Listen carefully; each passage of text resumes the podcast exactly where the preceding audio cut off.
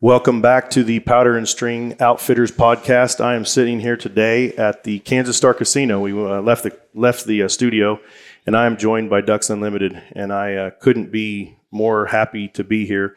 I'm with uh, Johann Walker and uh, John Ritchey with uh, Kansas Ducks Unlimited, and Matt Hough. And for our listeners out there, um, I don't know if maybe you want to go around the room and introduce yourselves. Matt, you want to tell um, a little bit about who you are and where you started at and how we got here? Absolutely. Matt Hough, I'm the manager of conservation programs for Ducks Unlimited Kansas. So I oversee our conservation delivery efforts here in the state. Um, I'm from eastern Oklahoma, a little small town, beef cattle ranch. Um, uh, went to Oklahoma State, ended up with a master's in uh, wetland ecology and, and hydrology, and always had a lot of passion for, for wetlands and um, waterfowl and all all the above, all the wildlife that use them. Um, and then I remember when I defended my thesis, uh, they asked me, "What what do you want to do now?" And I said, uh, "I want to work for Ducks Unlimited." So uh, I had a plan, and here we are today. So I'm really happy, really satisfied with uh, with the direction we've we've gone. And uh, I live in Grand Island, Nebraska, um, out of our our uh, our field office there. Uh, but I uh, I'm down in Kansas a lot, do a lot of driving and, and visiting visiting folks down here. That's awesome. And uh, John Ritchey, you're the senior um, regional, regional director, director yep. for Ducks Unlimited. Yep. And uh, John and I have known each other for 20 years. We were trying to figure it out yeah. earlier, and we don't. No, for sure. Right. And I'm getting older, so that maybe that's, I don't know. yeah. But it was somewhere 20 some years yeah. ago.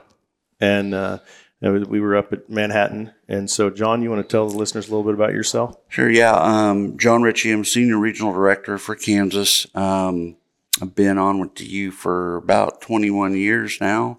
Um, very fortunate and blessed to have this job for the people that I work with and the per- people that I meet.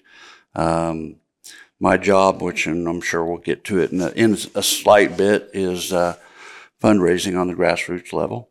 Um, did my undergrad in Emporia State, and uh, my master's uh, was done at the University of Denver. Um, so yeah, uh, like Matt had said, and this is a common thread that you'll probably hear with a lot of staff from DU is, uh, you know, it's a great place to work, and uh, you know, you you wake up and you still smile even after 21 years. That's so, awesome. Yeah, that's really good. So, yeah. And Johann Walker, you're uh, you're with DU on a on a bigger level. Yeah, so at the regional level, I'm Johann Walker, Director of Conservation Operations for the Great Plains region for Ducks Unlimited out of our Bismarck regional office. And so that takes in seven states the Dakotas, Montana, Colorado, Wyoming, Nebraska, and Kansas. That's the DU's Great Plains region. And I've been with DU in the region for 19 years now, or this is my 19th year. I went to, grew up in Missoula, Montana, did my undergraduate at the University of Montana, did graduate work in the boreal forest of Alaska, studying scaup and other diving ducks up there with the University of Alaska Fairbanks, and then finished a PhD working in the in the prairie pothole region. Not 15 years ago or so while I was working for DU. I've been, grew up in similar kind of rural circumstances and just have loved wetlands as long as I can remember. I mean, I often tell people that as a kid, I was always drawn to wetlands because no matter what time of day it was or what time of year it was, even in the wintertime, there was always something going on where that forest met that water. And and I just have always felt very drawn to that. So I feel pretty lucky, much like John said, you'll hear this from almost all of us who've been with DU a long time, to have found the right people to do something I care so much about with. And I'm lucky to work with volunteers and staff who are equally passionate doing something that means a lot to me. Absolutely, absolutely on.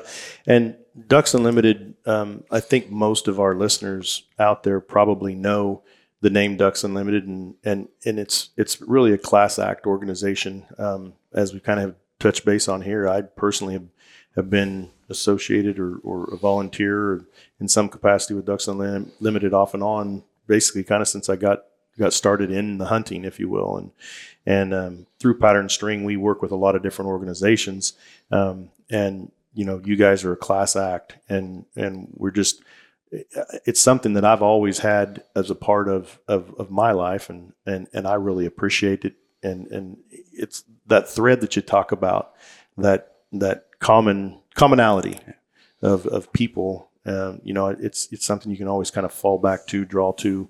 And, and at the end of the day, you know, if you don't have the conservation side of it, then you're not going to have, you know, that, that hunting side of it, if you will. Yeah. And so, um, I don't know maybe you guys want to talk just a little bit about, you know, I think a lot of people know the the fundraising side of it, um, Ducks Unlimited, and, and maybe the magazine and stuff like that. But maybe talk about where do those dollars go and and and how are they spent when you know after the banquet's done and and everybody goes home.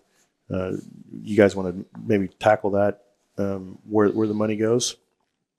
Yeah, I'm willing to jump in at the level of the region Yep, yeah. and even broader than that, and then we'll kind of bring it down to some specifics and hopefully give give everyone a, a better picture yeah. of how that works. So it's important to start from the place, and, and most folks who've been been to a banquet have heard this. But what does it mean? DU is a habitat organization, a continental organization, a group of three companies that take in Canada, Mexico, and the U.S with the idea that in order to conserve a migratory waterfowl resource at that scale, you have to have a full life cycle operation. And so all of our fundraising, all of DU's fundraising is directed at raising money to conserve habitat that produces that basically that substrate, that floor under that giant population of waterfowl that's migrating back and forth across North America. We've been doing that for over 85 years now. And it comes down to using science to guide the expenditure of those dollars, right? So, first thing you want to know is what do ducks need? And that turns out to be wetlands, lots of them, small ones, things like that, right? And grasslands for nesting. So, once you know that from science, and you can always continue refining your scientific understanding, and we do today, but once you have that in place, then you have a sense of where those dollars need to go. And in the Great Plains, where where Matt and I do a lot of conservation work, it's an interesting problem because it's a highly agriculturally used, privately owned landscape for the most part. So we're not managing giant tracts of BLM with federal agencies out in the West. We're working driveway to driveway a lot of the time with private landowners to try to find ways to keep those wetlands and that nesting cover that ducks need on the landscape.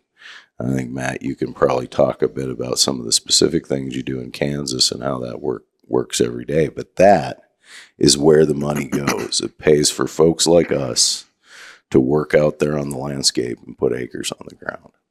Yeah.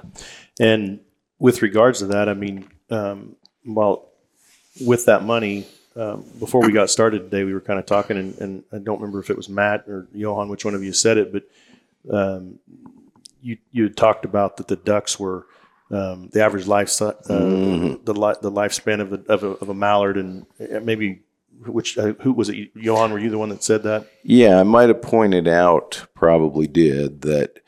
One of the things we know about the ducks that we harvest the most, the mallards, the pintails, the teal, you know, the ducks you think of when you when you think about your last strap this fall. They are their populations are driven by reproductive success. They don't live very long. A mallard might live two and a half years. A teal might only live a year. And so it's really important that those ducks are successful in their reproductive efforts. And we invest a lot of money in the boreal forest and prairie pothole region breeding grounds. The prairie pothole region in the Great Plains is really the eastern half of North and South Dakota and Montana, just a strip of Montana north of the Missouri River. And those are some of the highest natural wetland densities on the planet. It hosts almost half of North America's duck population I should back up a little bit. I'm rattling off a lot of facts here, but We like the, facts. The entire prairie pothole region takes in parts of five U.S. states and three Canadian provinces. So think of Saskatchewan, Alberta, and Manitoba all the way up to the tree line.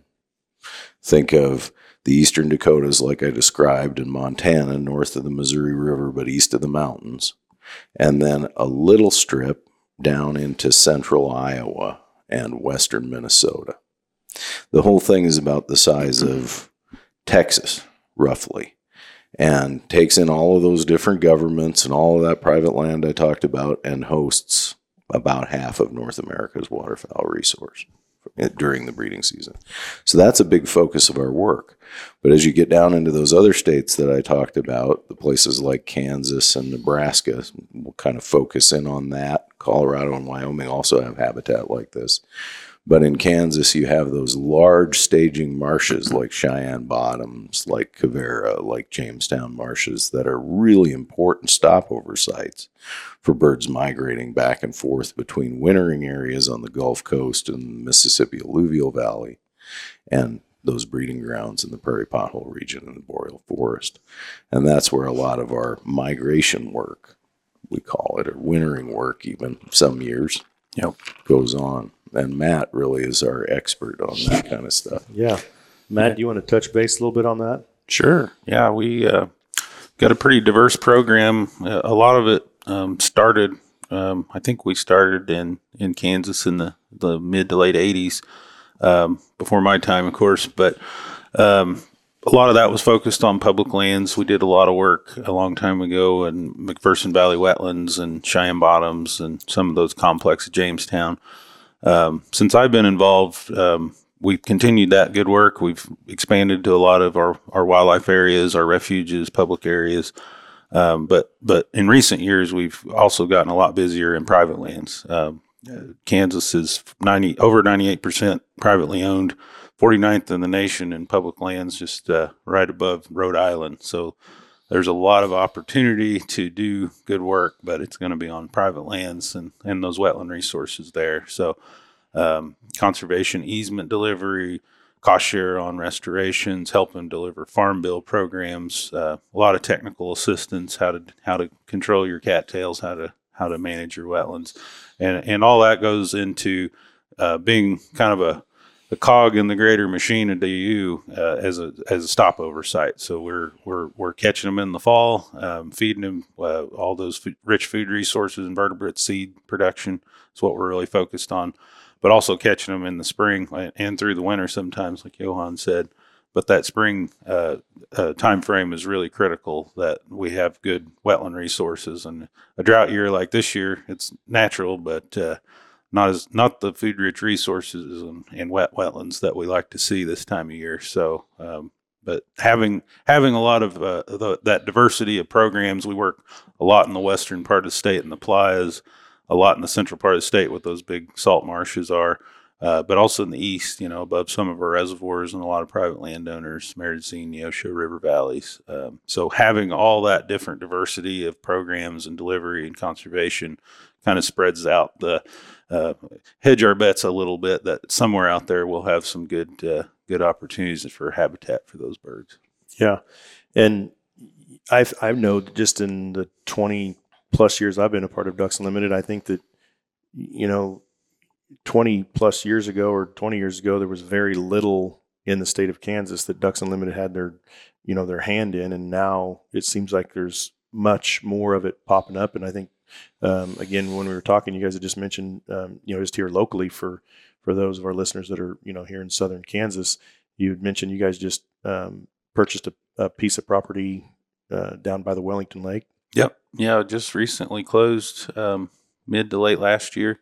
Uh, 80 acre property. It just came on the market and had a lot of wetlands on it, and we looked at it. And uh, our biologist, uh, Abe Lawler, he lives in Garden City, but he's from Derby and he knows the area around Wellington real well. And mm-hmm. he reached out to the city uh, that owns the lake, and they brought to our attention there's some nitrate issues in the lake and you know they're looking for ways to clean that water so that's that's one of those ecosystem services of of wetlands not just waterfowl habitat but they also help clean water recharge aquifers underneath um, reduce flooding, reduce the energy of that water.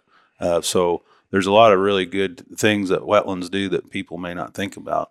And in this particular case, we're we're um, going to restore wetlands uh, on that property to both provide habitat. It's going to be uh, providing public access. We're going to get it in the walk-in program right this year, uh, but also um, catch sediment from the n- neighboring farm fields, catch a lot of that nitrate and phosphorus runoff uh, that's going to help clean the water before it gets into the lake. So uh, the city's excited. We had a meeting there, and uh, we're trying to figure out a way to get it then transferred to the city and let them maintain it.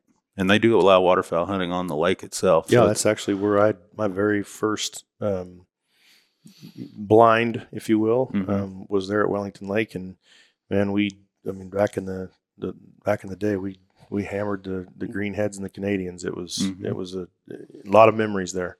There's some so- quail and some Yeah. pheasants and deer. It's a pretty pretty cool yeah, area. there's a it's a really diverse area, and it's it's interesting that you you kind of touch base on that because people hear Ducks Unlimited and they don't realize that just because you're focusing on you know wetlands, if you will, or the prairie potholes that you you know that Johann had talked about, but there's it, it, it everything benefits from that. I mean, it's not just the the waterfowl that benefit from it.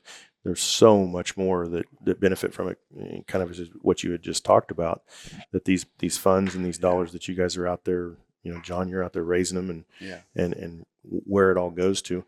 Um, John, if you want to maybe touch base a little bit on on your Sure. side of it, if you will, as a as a director, regional director, um, Kansas the events and that kind of stuff. Yeah. Uh, so um, I uh, am the first step, I guess, in uh, doing uh, raising of funds. And when uh, when I say that, that's done through local volunteers uh, in different communities, and we put on banquets and we have money and. Um, this kind of segues back to Matt and what he said about um, you know, that one dollar that we get, uh, we're able to leverage that um, many different ways and different partners. Uh, I don't know, three, four times, maybe higher. Yep. Uh, so that one dollar is pretty important. Um, you know, and I, we can have Matt maybe talk about the North American Wetlands Conservation Act, which is huge uh, for what we do. Yeah. So, And when you're saying one dollar, you're talking about the dollar that was raised locally. mhm, You're taking that dollar, and of course, you have operational expenses. right, Um, but with that dollar, you're able to take it and get grant money, uh, federal, state, different different grants, and and and leverage that dollar Yeah. into more more funds than what was just raised. But you got to have that seed money, so Right. to say. And uh, without that, and without the volunteers and stuff, that you know, Well, an interesting fact, uh, Kip, is that uh, our bylaws state basically that we have to maintain an efficiency of over 80%.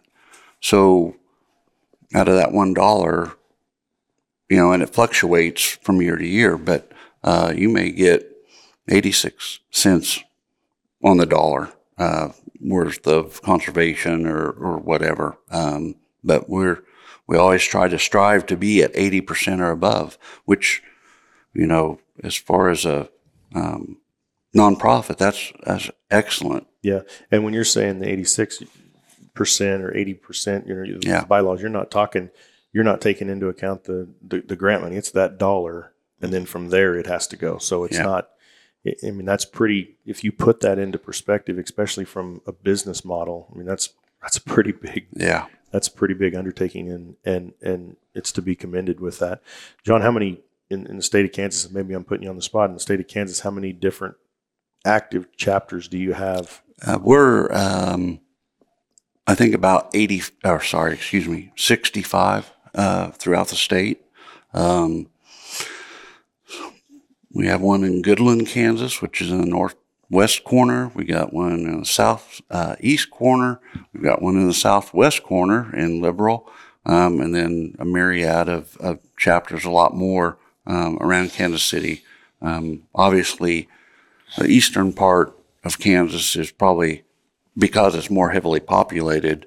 uh, with population density, have more chapters there than we obviously do out west. But we cover the whole state.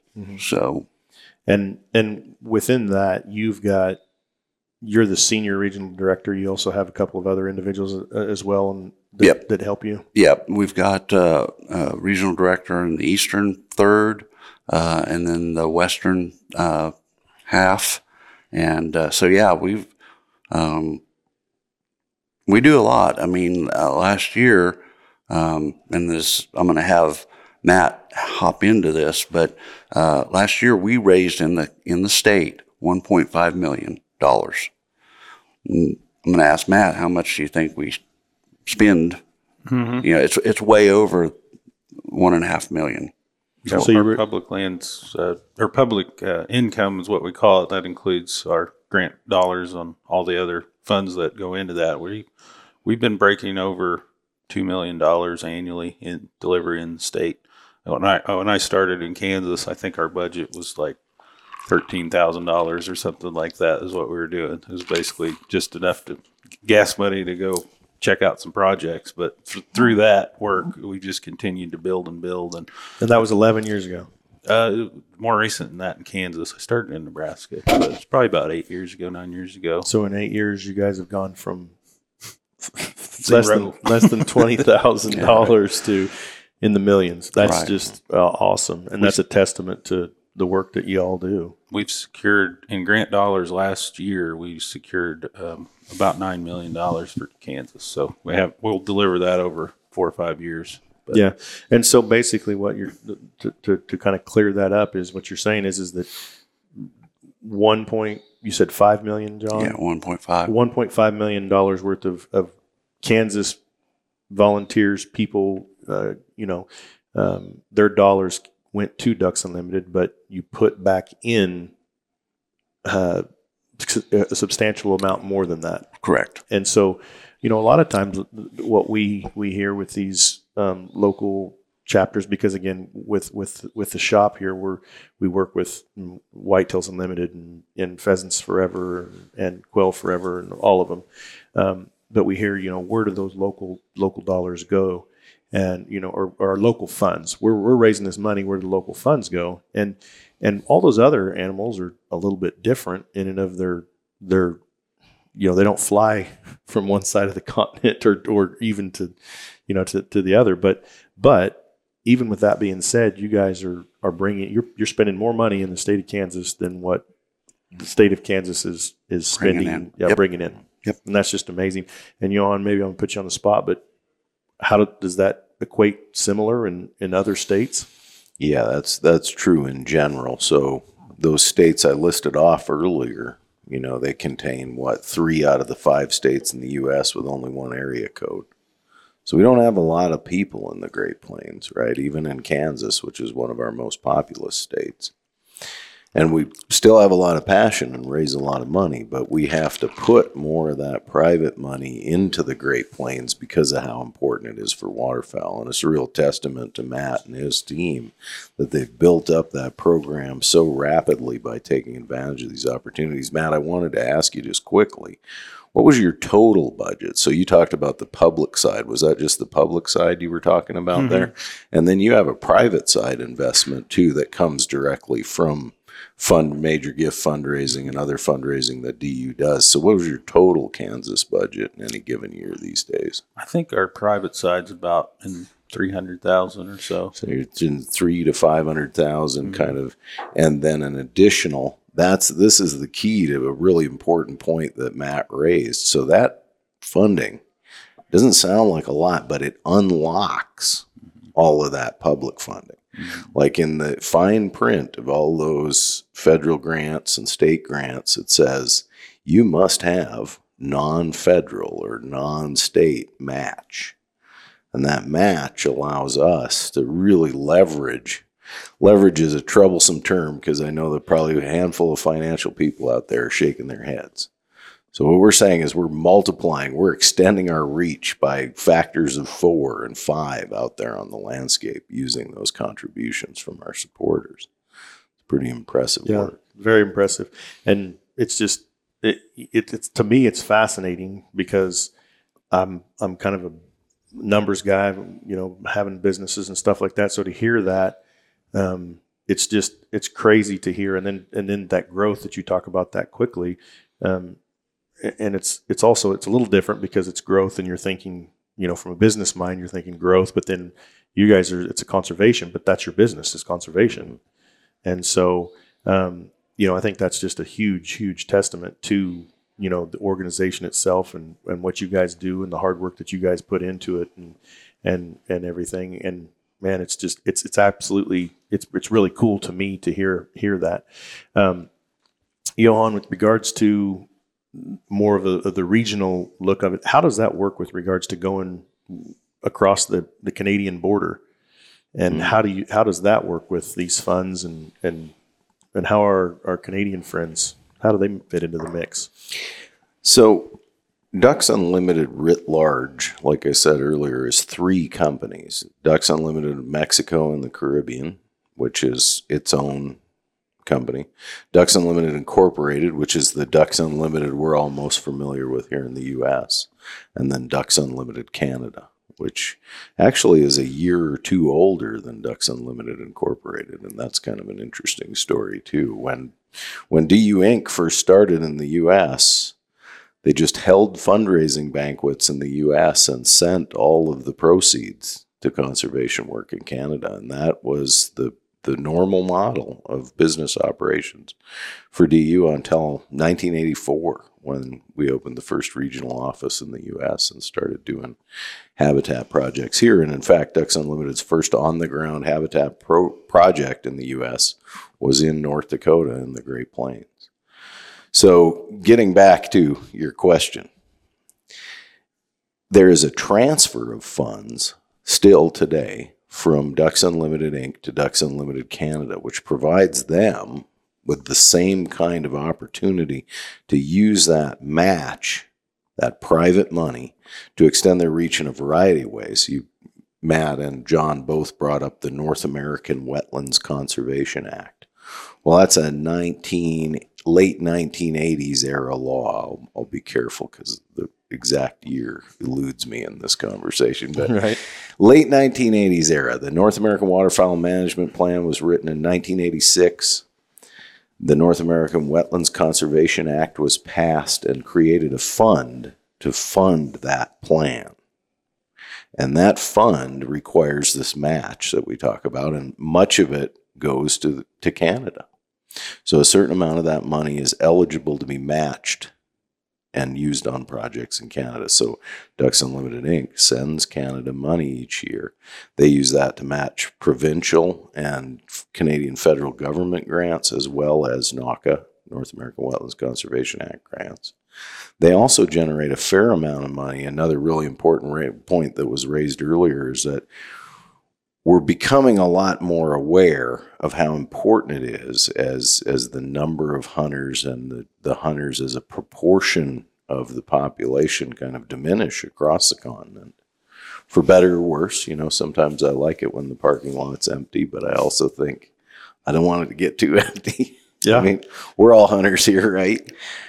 I want hunting to continue in the way that brought me to the place I am now. But I also recognize there are a lot of folks out there who will never hunt and may never be interested. But I believe firmly, and I think everybody at the table does, that they should care about wetlands absolutely for all the reasons that were listed. And so, especially in Canada, where they have a much smaller overall population and a smaller population of hunters as a proportion, they've worked a lot to open up new funding sources via corporations and federal government and provincial government sources to do wetlands conservation work up there using some of that private money that, that gets sent up there. So that's kind of how that very how that complex and intricate Yeah, I mean, our ambitions are so huge, right? Kip, we're gonna we're gonna protect and conserve and sustain this giant one of Earth's greatest animal migrations, right, across a huge continent, and all these governments. And so I think you get these passionate people together, and it's like a it's like a lock, locked room challenge, right? Like, Yeah. How are we going to get out of this? And what? How how can we do the most most we possibly can do with what we've got here? Many of us are probably familiar with that old story, stone soup, right? Yep. I liken a lot of the work that you know folks like Matt or I do to going in a room and saying, "Hey, you know, I'm, we're making stone soup. What do you got?" And we all kind of put it on the table. And like you said, it gets complex when we do that.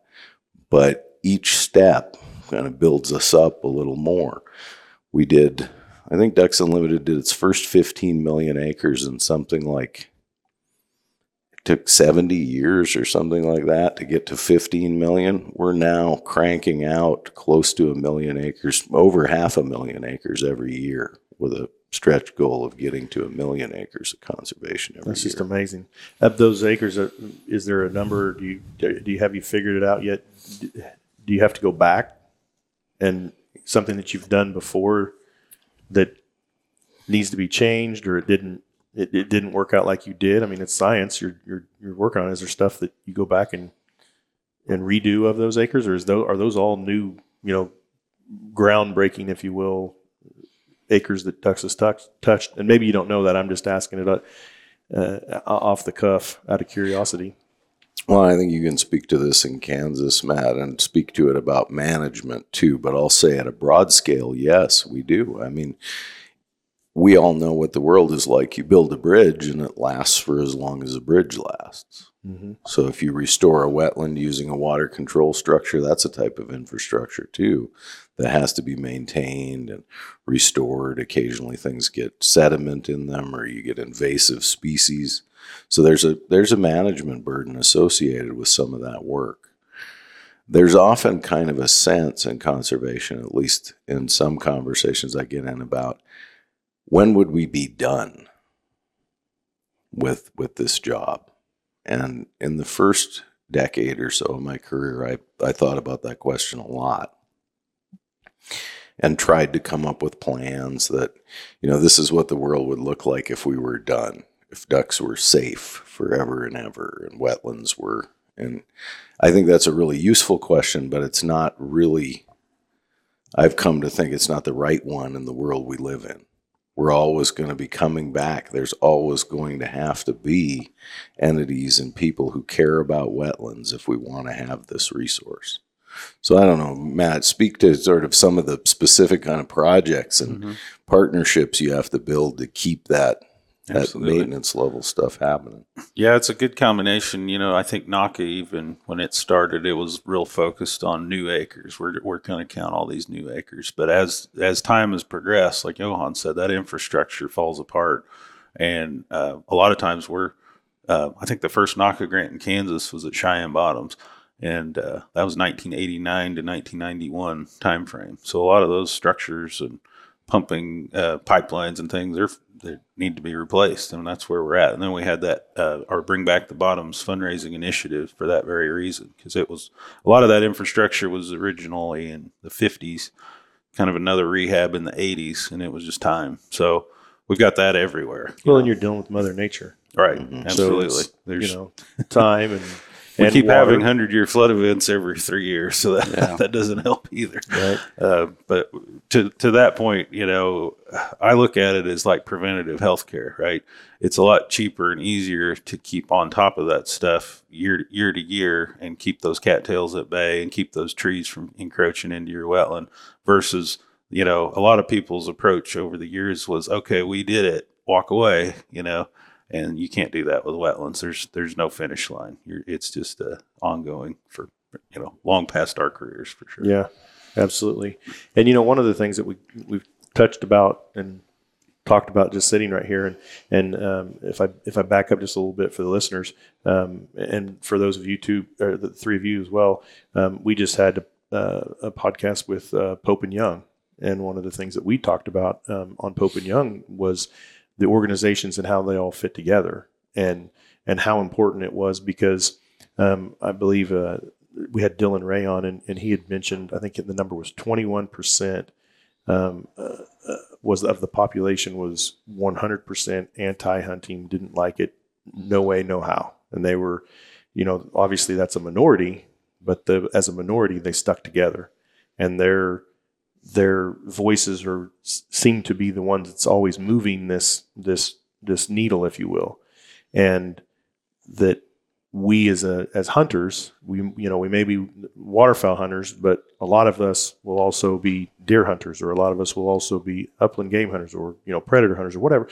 But we all um, you know have a common commonality or common goal, and how important that is to you know to not just be laser focused because if you're laser focused, then you don't realize that kind of Johann, Johann as what you had said is we have less and less hunters that are going. And that opportunity i mean i know i can just speak for myself that you know from the landscape if you will of hunting in just this area it used to be when i when i was you know before i went to college i could count on one hand all the places that i couldn't go hunting.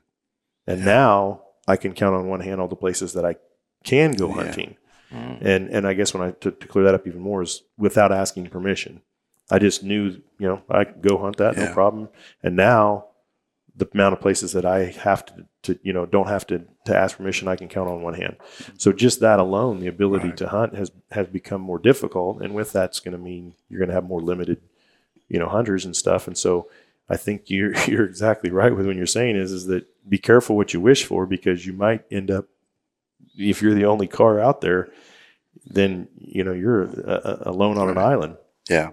So, uh, just real quick, uh, the one thing that's really neat with the DU projects as a whole, about 90% of them are open to hunting. Um, the 10% is not because it's private, you know, done for private people. It's done for refuges and things like that. So, um, you know, we are, we're obviously a hunters organization. Um, I would tell you that, uh, the best conservationists are the hunters. Um, and they, alluding to what you had said earlier, um, you know, they enjoy the sport. There's a passion. Um, and it, it, transpe- it transcends a mere, mere sport. It's, it's kind of a religion and, and they want that to be able to pass down to their children and their children's children. Um, and so, you, know, that's, like I said, I, I there's 300 people running around here today that are Ducks Unlimited members uh, in this casino, and uh, they're the best conservationists because they care. Yeah. So um, we, and that, and that's with everything. I, and I'm sure the other organizations, uh, conservation organizations, and say the same thing. You know, as a whole, we, uh, Ducks Unlimited, um, we have a singleness of purpose, and that's wetlands.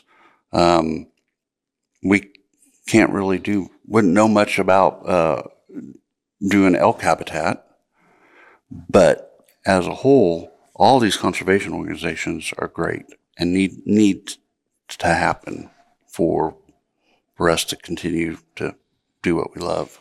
Yeah, and I think that's a great point. Is is that um, you know when in the previous podcast when we talked about hunting, hunt, hunters and and outdoorsmen, if you will, to take it to probably put it even even more um, broad because that's really what it is. Because there's, I mean, I even catch myself. I can remember being younger, and it was all about how many birds did we shoot, and or you know deer hunting. Right. You know how big was the deer, or, Yeah. or and, and I catch myself more and more.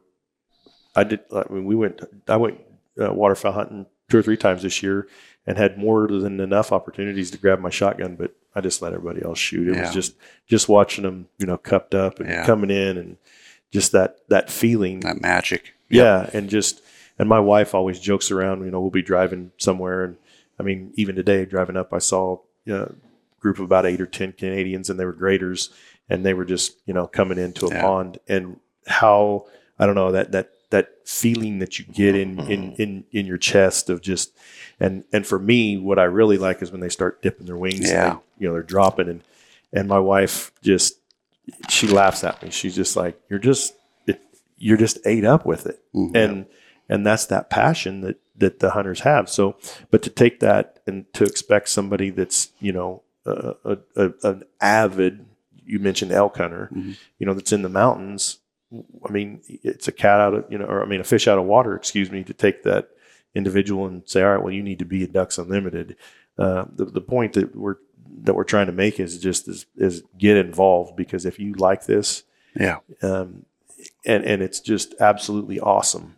If you like this as a hunter, as an outdoorsman, you got to get involved because there's there's there's powers to be, if you will, or individuals out there that don't like what we do, and they think that we're just out to, you know, harm animals, and you know, we're just do it for the killing, and and and we they couldn't be any farther from it. I mean, as a, I think I speak for probably all of you guys, and and most every hunter or outdoorsman out there. You know, if I'm driving down the road and I see a deer, you know, caught up in a fence or something, I'm the first one to stop, and we're going to figure out how to help that deer you know that's just it's just the ethical and right thing to do. And when we're out harvesting these animals we're not we're wanting to do it ethically. And and and, and you know that's the whole reason. Here we are raising all these monies this money to for these animals. Why would we want to you know harm them in a in an unethical way? Right. and and and that it's it's just it's something that I think everybody all of our listeners out there need to know is that get involved. And then from that you the amount of friendships that you have I mean like you and I John Yeah. um, been friends for 20 some years Yeah. and and from that then then leads to the hunting and and and the camaraderie and and uh, it's just it's it's just a real fun cool um, element I think to the to the hunting if you will um, and and I'm sure Johann you, you you go to your fair share of Ducks Unlimited events all over the country um, it's, similar everywhere it's same everywhere I mean I, I know I, I I moved at one point to Arizona very first thing I looked at was Ducks Unlimited to try and meet people and and and it was a good time. Yeah. I mean, No, it's truly remarkable. I mean, I can tell we've uncovered something here that we've all thought about a good bit. I mean, this is an interesting piece of of the conversation because it is true that hunters are, as a proportion of the population and as an absolute number of people in the population, declining. Most places. I mean, there are some interesting bright spots around turkey hunting or deer hunting and in certain places, and opportunity matters a lot. But I think something you touched on, Kip, that we can all think about is that hunters have led on conservation for generations. And we could get into why that is. I mean, for me, it feels like I'm a participant out there and I have a responsibility of stewardship that was taught to me by the hunters who taught me and also has been passed on and is as important as as the passion that had, had was awoken in me as I became a hunter. And I really wonder about, you know, as we talked about, but everyone should care about the things we've learned about by being out there, how we can continue to lead. You know, we've got, you said something earlier, you know, they couldn't be further from the truth. And at the moment I, you were saying that, I was thinking, and we're so lucky that that is the truth, that we have a great story to tell about being out there, connecting with nature, connecting with our families, and understanding how important it is to have those resources for so many reasons beyond what you know might look kind of like a silly and anachronistic thing to do in the 21st century to someone who's never done it before. But we've got something to share and we've got new opportunities to lead you know it might be different than what our forebears did in the 30s or the 40s to pass the Duck Stamp Act or in the 80s to pass the North American Wetlands Conservation Act, but how do we? I, I want us all to be thinking about that. And you're very right. I have conversations like this, sometimes late at night, sometimes earlier in the day, all over the country with people, and it's like family. You know, it's like, oh yeah, you get it too.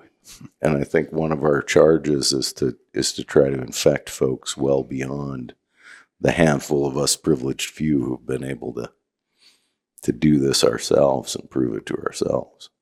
I think I'd like to build on that just because I'm very excited. I think of the direction DU is headed with a lot of this because, you know, hunters, you know, they always say, don't forget who brought you to the dance, right? Hunters are the backbone of our, our base and our, our organization. But I think we are get, getting a more clear picture all the time that we've got to, you know, if we're going to continue this, we've got to expand.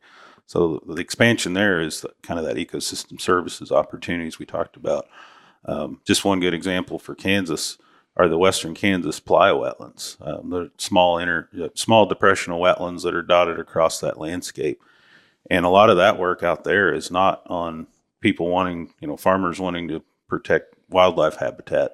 A lot of that's focused on groundwater recharge of the Ogallala Aquifer. So when we're having conversations with producers and communities out there that have run a risk of losing their municipal water uh, wells, um, we don't talk about ducks. You, you're talking about groundwater recharge and recharge rates and how this is going to help that that area. So that's really expanded uh, a new base, and and there's a lot of private corporations that have been supporting that work.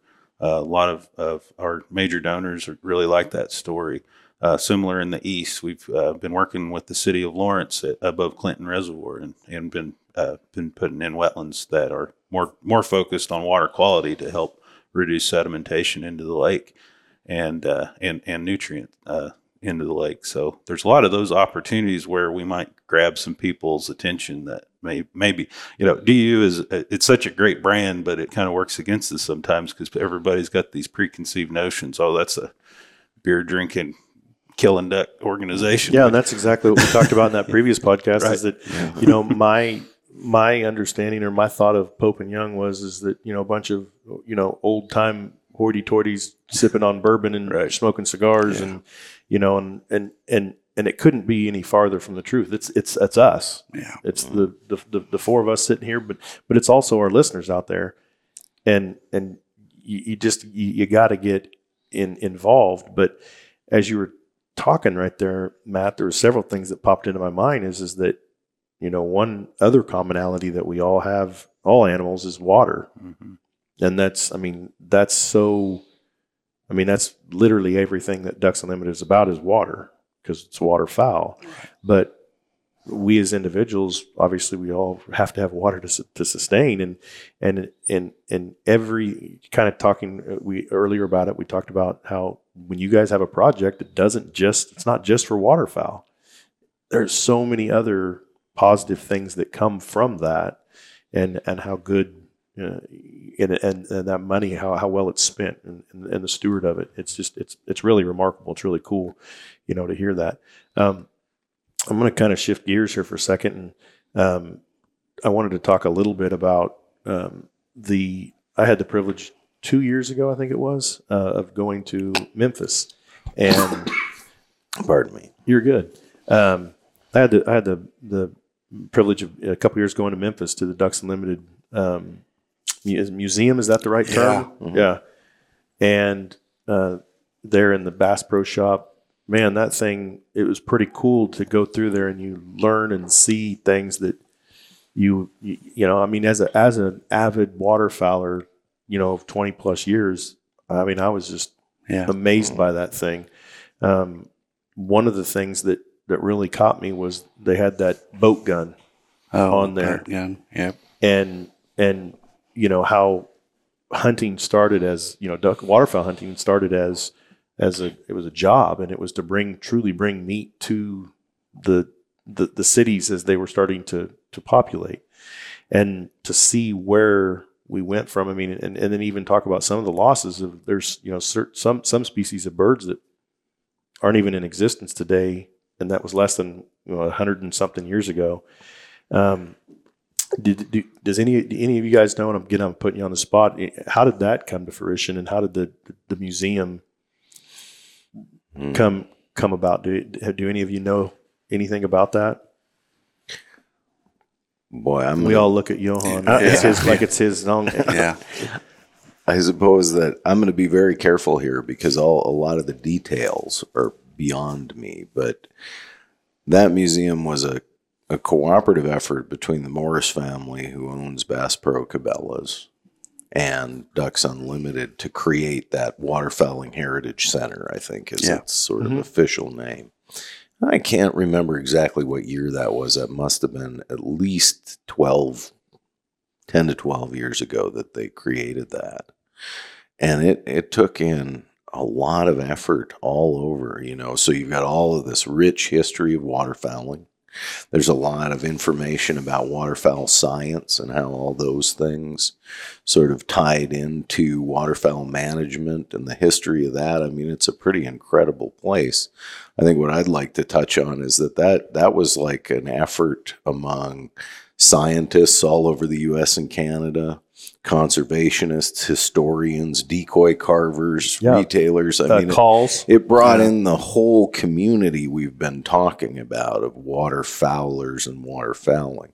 And I think a point, not to take us too far back since you're switching gears, but even that waterfowl management piece of it, the beginning of the surveys that are done every spring or any of those things, that was leadership from hunters.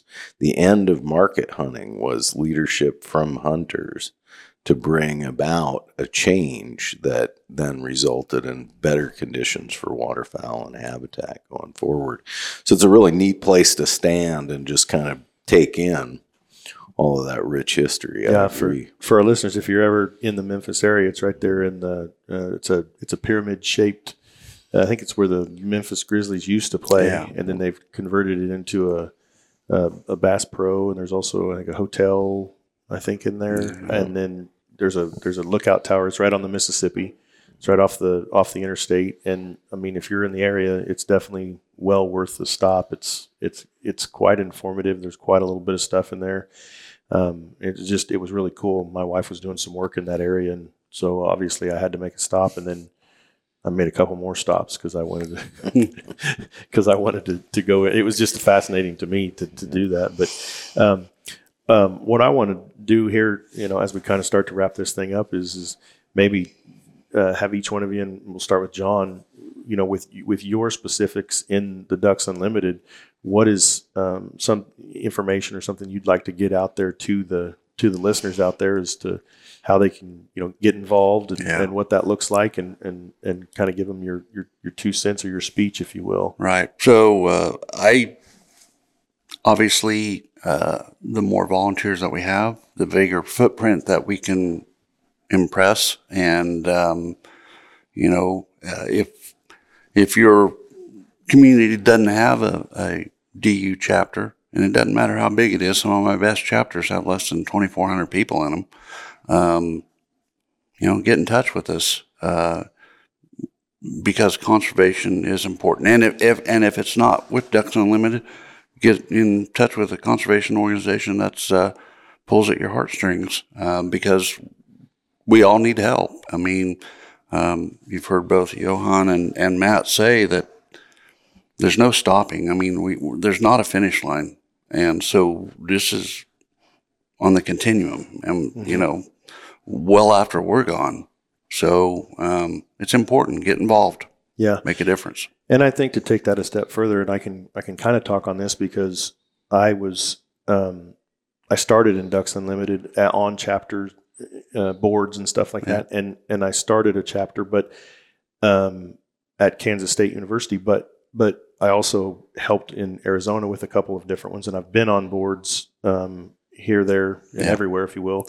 Um, but the more help you can get, the more successful that event is because you know, I know a ton of people and you know a ton of people and you know a ton of people, but some of those numbers of people overlap. But if you're trying to put on a chapter where you've got four of your buddies get together to start a chapter, and I speak from experience, All right. Then you all know 80% of the same people. Yeah. So it takes that unfamiliar person or that complete stranger and that thread of the passion for waterfowl Right. or the outdoors portion of it to put that together. And man, I'm going to tell you, it doesn't take five or six like minded individuals to start the chapter to get it going the first year Right. and then from there with you know john he's a professional he's like, you've been doing it for 20 some years Yeah. you know what you're doing your help they'll help you get it all going and then from there man it really takes off and then Yeah. it becomes a fun event and everybody looks forward to it and then the people want to be involved and stuff Right. And so um, i don't know if i've left anything out there with regards to getting started but it's No, not that, difficult No, it's not at all. And- not at all. Ducks Unlimited. Uh, they can jump online reach out to you, Yep. I'm sure all your contact Yep. information is Yeah, on just there. yeah. Uh, first stop would probably be just go to the Ducks Unlimited webpage, ducks.org, and uh, you know, there's a button you can push that says "I want to volunteer," and it's as easy as that. So Yeah. we'll get in touch with you and get invited to meet other people on the committee and and go from there. Very simple. Is there any areas in your area that you're specifically focusing on that you'd really like to? All of them. Right. Yeah. Yeah. The neighborhood neighborhood near you. Yeah. There you go, Matt. With regards to your you know area of expertise and and within Ducks Unlimited, can you tell us something on a on a closing note that you you would like to get out there uh, on this platform? Sure. Um, couple things. Um, if you're a landowner out there somewhere in Kansas and you've got a wetland that you're struggling with or need some help on, or you really like to see it permanently protected with a conservation easement, anything like that, just reach out to us. Uh, again, go to the, the website. Uh, the Kansas page has my contact information. Um, we'd love to help you. We've got biologists across the state that'll come out and visit with you and, and help you on your property, technical assistance, whatever. And then uh, if you if you don't and you're just wanting to get involved, um, like you said, uh, you want to uh, volunteer, and we just kicked off our Kansas Water Initiative fundraising campaign. So that's that um, uh, major donor kind of stuff, but that's focused on that water quality, water quantity effort. So if any of that gets you excited, we can visit more about that too. That's excellent. And maybe just to, for, I mean, I, I, I have this question, and I'm so I'm, I'm assuming that I'm not the only one. I'm let's say that I'm a landowner. What what is what constitutes a wetland? Is it a is it, is it just because you've got water on it? Is it a pond? Does it have to have so much? What Sure. define that for us? typically not like a farm pond. You know, it's they're usually shallow. Um, you know, six to eighteen inches deep.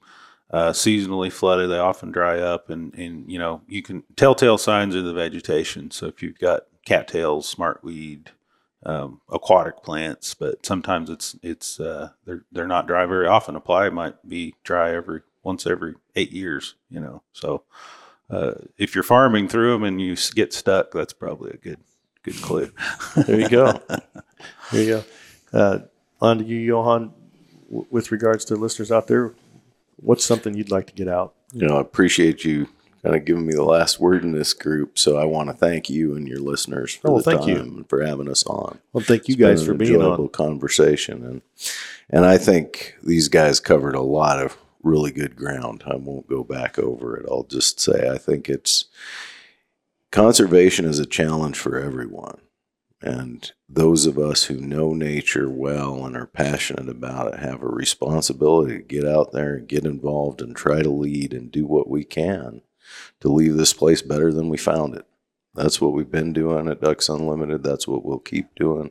And we're here. You know, reach out. That really isn't an empty invitation. You could find me quickly on a website and call me directly if, if that's of interest. If you're in another state besides Kansas, but if you're in Kansas, you can't do any better than these two guys. So don't hesitate is something people say a lot, but we mean it. You know, if there's something we can do to get folks more involved with wetlands, we're we're here to do it. Yeah, and that's I think I can I can kind of touch on that is, is that how approachable, you know, I, I've found through my entire um, dealings with Ducks Unlimited is is not it's very approachable. Everybody we've we've all got that again that, that commonality and and we all have that same passion and and and there's a definitely a, a, a, a an organized direction in which which you want to go, and that's all based upon conservation. And and it's it's a great organization to be a part of, and we're uh, super stoked to to have you guys on. Thank you so much for your time here today. I know you guys got a busy schedule, and and uh, it means a lot to us to have you on the Powder and String podcast. And for all of our listeners out there, um, if you haven't already, we'd really appreciate it if you'd go out and uh, like all of our uh, social media pages. We're on Instagram and Facebook and Twitter, and then YouTube. We have our channel, um, Powder String, and if you subscribe, and you can listen to us on all the podcasts, you know that you wherever you get your podcast at. So, again, thank you, gentlemen, very much. We appreciate it. Thank and you, until Kip. next time, this is the Powder and String Outfitters podcast, your hometown shop.